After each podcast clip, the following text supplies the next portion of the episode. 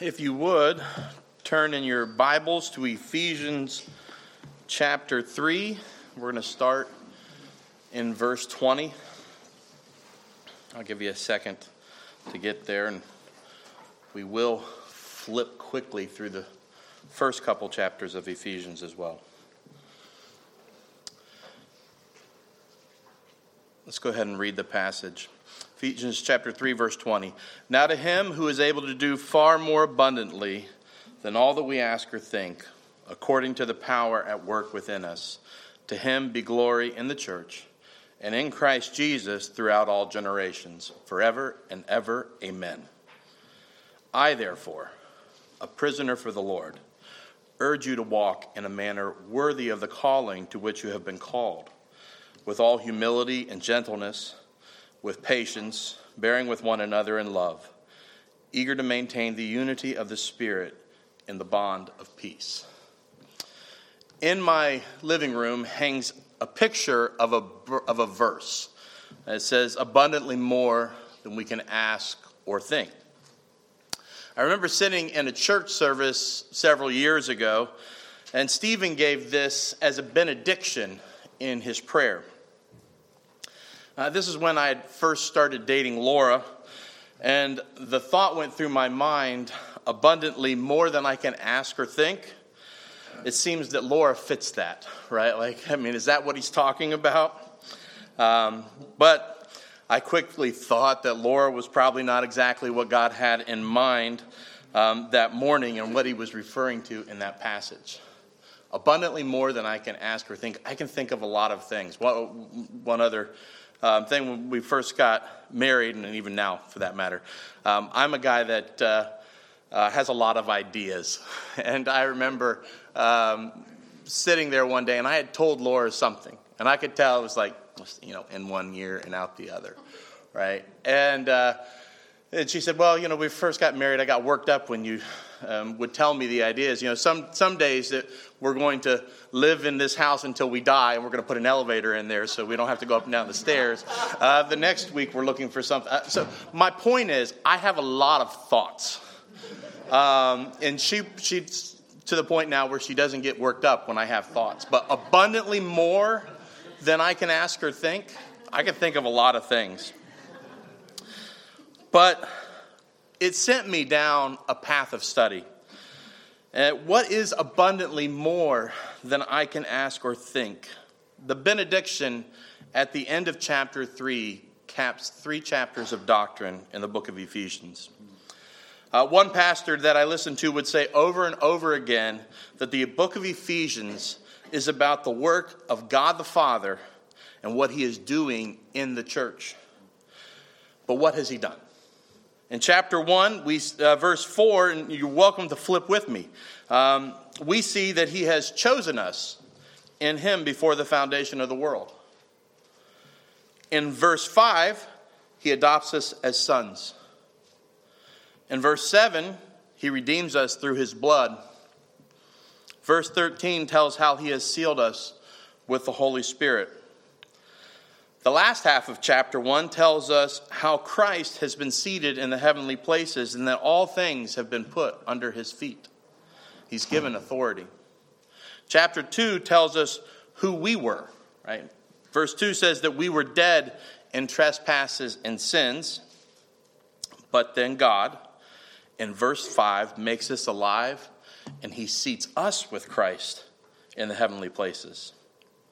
The last half of chapter 2 talks about how the Gentiles, who were, as verse 12 says, strangers to the covenant of, covenants of promise, having no hope and without God in the world, have been brought near by the blood of Christ. That we have been made one with the Jews, and that one new man has been created in the place of two, so making peace. And then it ends chapter 2 saying, So then you are no longer strangers and aliens but you are fellow citizens with the saints and the members of the household of God, built on the foundation of the apostles and prophets, Christ Jesus himself being the cornerstone, and whom the whole structure, being joined together, grows into a holy temple in the Lord. In him, you also are being built together into a dwelling place for God by the Spirit. Do you realize that God is fashioning a dwelling place for himself from the church? 1 Peter 2 5 calls us living stones, right, that are being built into a spiritual house. Do we remember that one of the purposes that God has, though, is so that in building the church, is so that He might dwell on us, uh, dwell with us? I'm sorry. One of my favorite songs is "Is He Worthy?" Um, and, and in it, there is a line that says, "Does our God intend to dwell again with us?"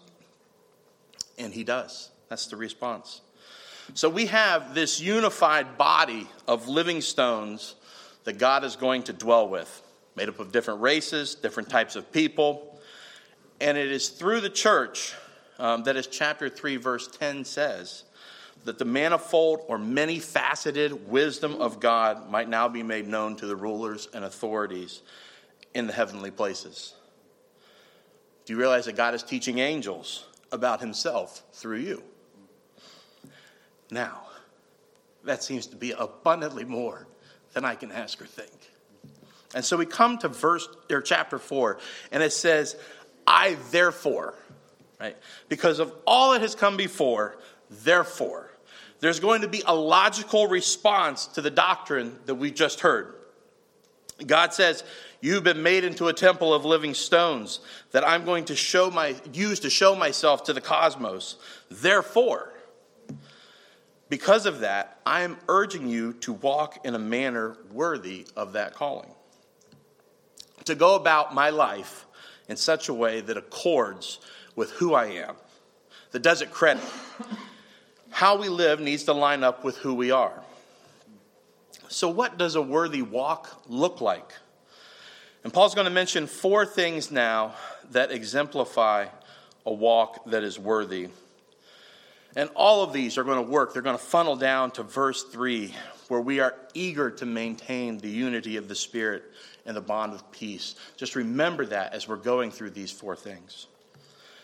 First, a worthy walk is characterized by humility. With all humility, it says. Uh, this, is e- you, this is usually easiest, I think, to define by the negative. In fact, that's how Webster's defines it, right?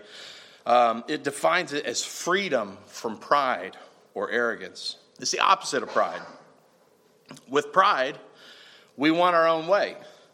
We think our own thoughts. We're the center of our universe. Paul tells the Philippians to do nothing from selfish ambition or conceit, but in humility count others as more significant than yourselves. A worthy walk counts others as more significant than ourselves. A worthy walk um, and humility allows me not to just seek my own way, right? And that's not natural. It's a very Christian thought. Uh, the Greek word is not used very often, even before the New Testament or outside of the New Testament. Uh, one commentator notes that Epictetus, he's a first century Stoic philosopher, listed humility first on qualities not to be commended. The first argument among the disciples is what? Who's going to be the greatest? Doesn't sound like counting others as more significant than yourselves. I was talking with a dad this morning who is relaying to me the struggles of his young son who's constantly wanting his own way. It's not natural to be humble, right? But it is worthy of our calling. Can you imagine a building of living stones doing their own thing? Right? One goes this way, one goes that. Would there be a cohesiveness to it? Would it bring glory to the builder? We are called to walk worthy, and that requires us to be humble. The next attribute that, cons- that constitutes a worthy walk is gentleness. It's similar to humility and sometimes grouped with it. Um, you might see it translated as meekness. It's someone who's not rough. No bull in the china shop here. We've all seen those people who run roughshod over people, right? situations, and they leave devastation in their wake. Um, these people are not gentle. So, Paul tells us to be gentle with others.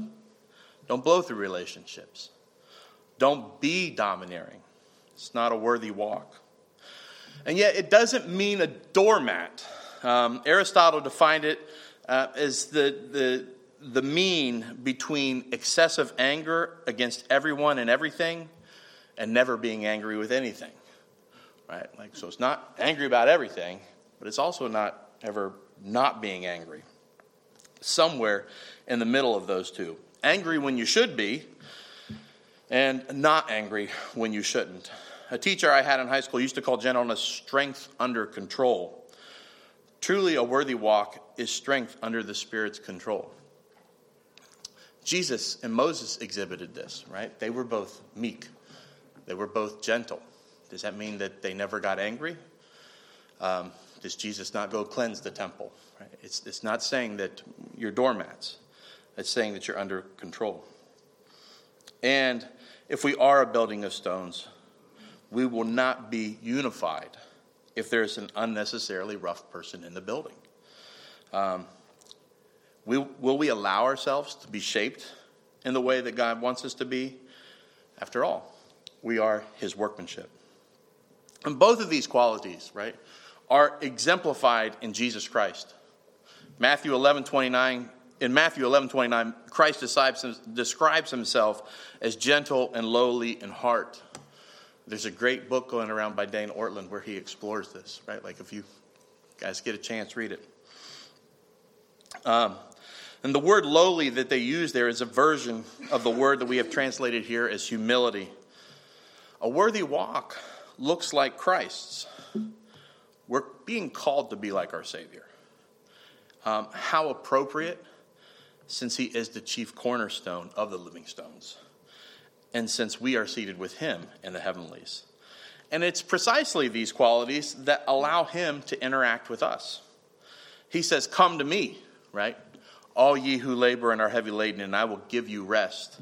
Take my yoke upon me and learn from me, for I am gentle and lowly in heart, and you will find rest for your souls. For my yoke is easy and my burden is light. It is precisely these qualities that make Jesus approachable, that allow him to say, Come to me. Humility and gentleness are hard. Christ says, Learn from him. It's not natural, but it can be learned. Watch him, act as he does.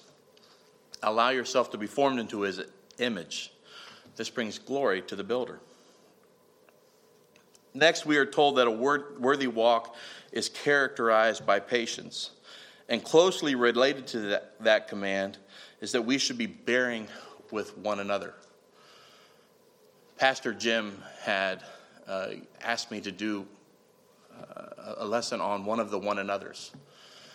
And I'm just finally making my way to the, talking about the one another. And I, I, I thought to myself, okay, should I, I don't know, cut right to it? But you can't one another unless you have all the doctrine behind it.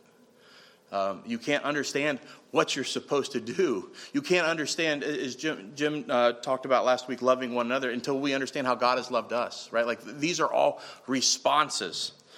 And so we are responding with the doctrine that God has given us. So we are bearing with one another. And I think it's useful to remember that this is necessary, right? That we are patient and that we bear with one another because we're so terrible at the first two. Um, chapter 2 says that we're being built together into a dwelling place for God by the Spirit. We're being built, right? It's not done yet. We haven't arrived. God is still taking his chisel, he's molding us, he's shaping us. We often still think of ourselves first. But hopefully, you have more humility this year than you did last year. Hopefully, you're more gentle now than you were before. Um, that you're less likely to leave that wake of destruction trailing after you when you do go all ball in the china shop. Sanctification is a process, and we're all going through it. All the other stones in the building as well. So, how do we respond when our brothers and sisters in Christ are proud? When they seek their own way, we patiently bear with one another. And there are a couple of ideas inherent, that are inherent in these words. Um, or first, there's a time element. Patience is not instantaneous. Um, the KJV translates this long suffering, right? There's a time element. Frankly, it's going to last till your death. Um, we're always going to have to be patient. You're never going to have to not be patient. Uh, we're all in different stages of, sanctifi- uh, of sanctification. Some are further ahead than others. Um, they practice humility and gentleness in ways that we don't. Those are not the people that seem to they annoy us the most, right? Um, uh, the ones that we feel that we're suffering long for. And in this, we show that our humility is not where it needs to be either. Why does it annoy us? Why do we talk about how the other person needs to grow? Why are we not patiently waiting for God to work? We need patience to walk worthily. Second, there's the idea that we will have to endure um, and actively work in these people's lives. I don't know how to do this from a distance, right?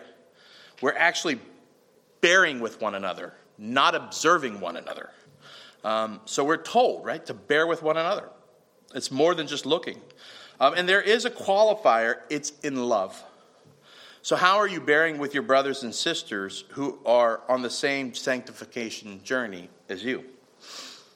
Do we have a grin and bear it attitude? A grit your teeth attitude? Is it done out of duty? Well, here we are. I got to walk worthy. God did something for me. So I'm going to put up with all the people that He's also working in. Right? No, what God has done is supposed to motivate us. God loved me. And as Jim said last week, that motivates us to love one another. It's how we show that we're his disciples. And this is supposed to characterize how we bear with each other in love. A couple of other observations. One is that there will be a cost to this. When we deal with the messiness of each other's lives, we will be inconvenienced. This will take our time as we walk through the sanctification process with each other, we will have to spend time. Our humility, our humility and gentleness will be stretched. You can't shake people and say, "Why don't you get this?" Right? Like you know, I've, I've told you, like you know, I don't understand. Don't you see the problem? Don't you see how your selfishness is inconveniencing everybody? Not only will we be inconvenienced, but there might be a physical cost to this. You might be worn out from dealing with someone else's sin. There's a cost of sin, it leaves destruction. And sometimes that destruction can touch us because of the people that we are bearing with. Has someone else's sin cost you? This happens all the time in a family, right? I have done things that Laura has to deal with the consequences of, and vice versa. Are we bearing with each other in love? Even as we face the consequences. When your bank account is smaller because someone was not walking with all humility and gentleness. When you're hurt emotionally, physically, because someone was acting like a bull in the china shop, will you bear with one another in love then? Another observation about the text it doesn't say to bear silently, right? I think I default to thinking this because in the phrase grin and bear it, there's a connotation that you do it silently. But Paul doesn't say to bear with one another silently. As a matter of fact, he is most interested in these verses in unity. Um, the first 16 verses of chapter 4 are all about unity. And yet in verse 15, he tells us to speak the truth. Of course, there's the same qualifier it must be done in love. We really have to work on our love, don't we? This isn't to say that we say everything we think, right? I realize that that is not always helpful. Um, Lloyd Jones helpfully instructs us that one of the first things in making peace is to know when not to speak. Um, I think that's very helpful. Before you speak into someone else's life, examine yourself to see if it's motivated by love. Are you using words and are they coming forth because you're annoyed or because you desire to help the person? Are they coming from your personal preferences, right? Or are they grounded in truth? Let's not give up speaking into each other's lives while we are bearing with one another. And lastly, we are eager to maintain the unity of the Spirit. We're not just trying to get along, we are seeking to unify around something the Spirit of God. Paul doesn't divorce unity from doctrine. There is unity that's not godly, but Paul reminds us of all we have in common. He says there's one body one Spirit, just as you were called to one hope that belongs to your call. One Lord, one faith, one God and Father of all, who is over all and through all and in all. A lot of ones there. These are the things that we unify around. We remember what God has done. He is making us into a spiritual house that He intends to dwell in let that wash over you. Right? And walk worthy of this with all humility and gentleness, with patience, bearing with one another in love, eager to maintain the unity of the Spirit and the bond of peace.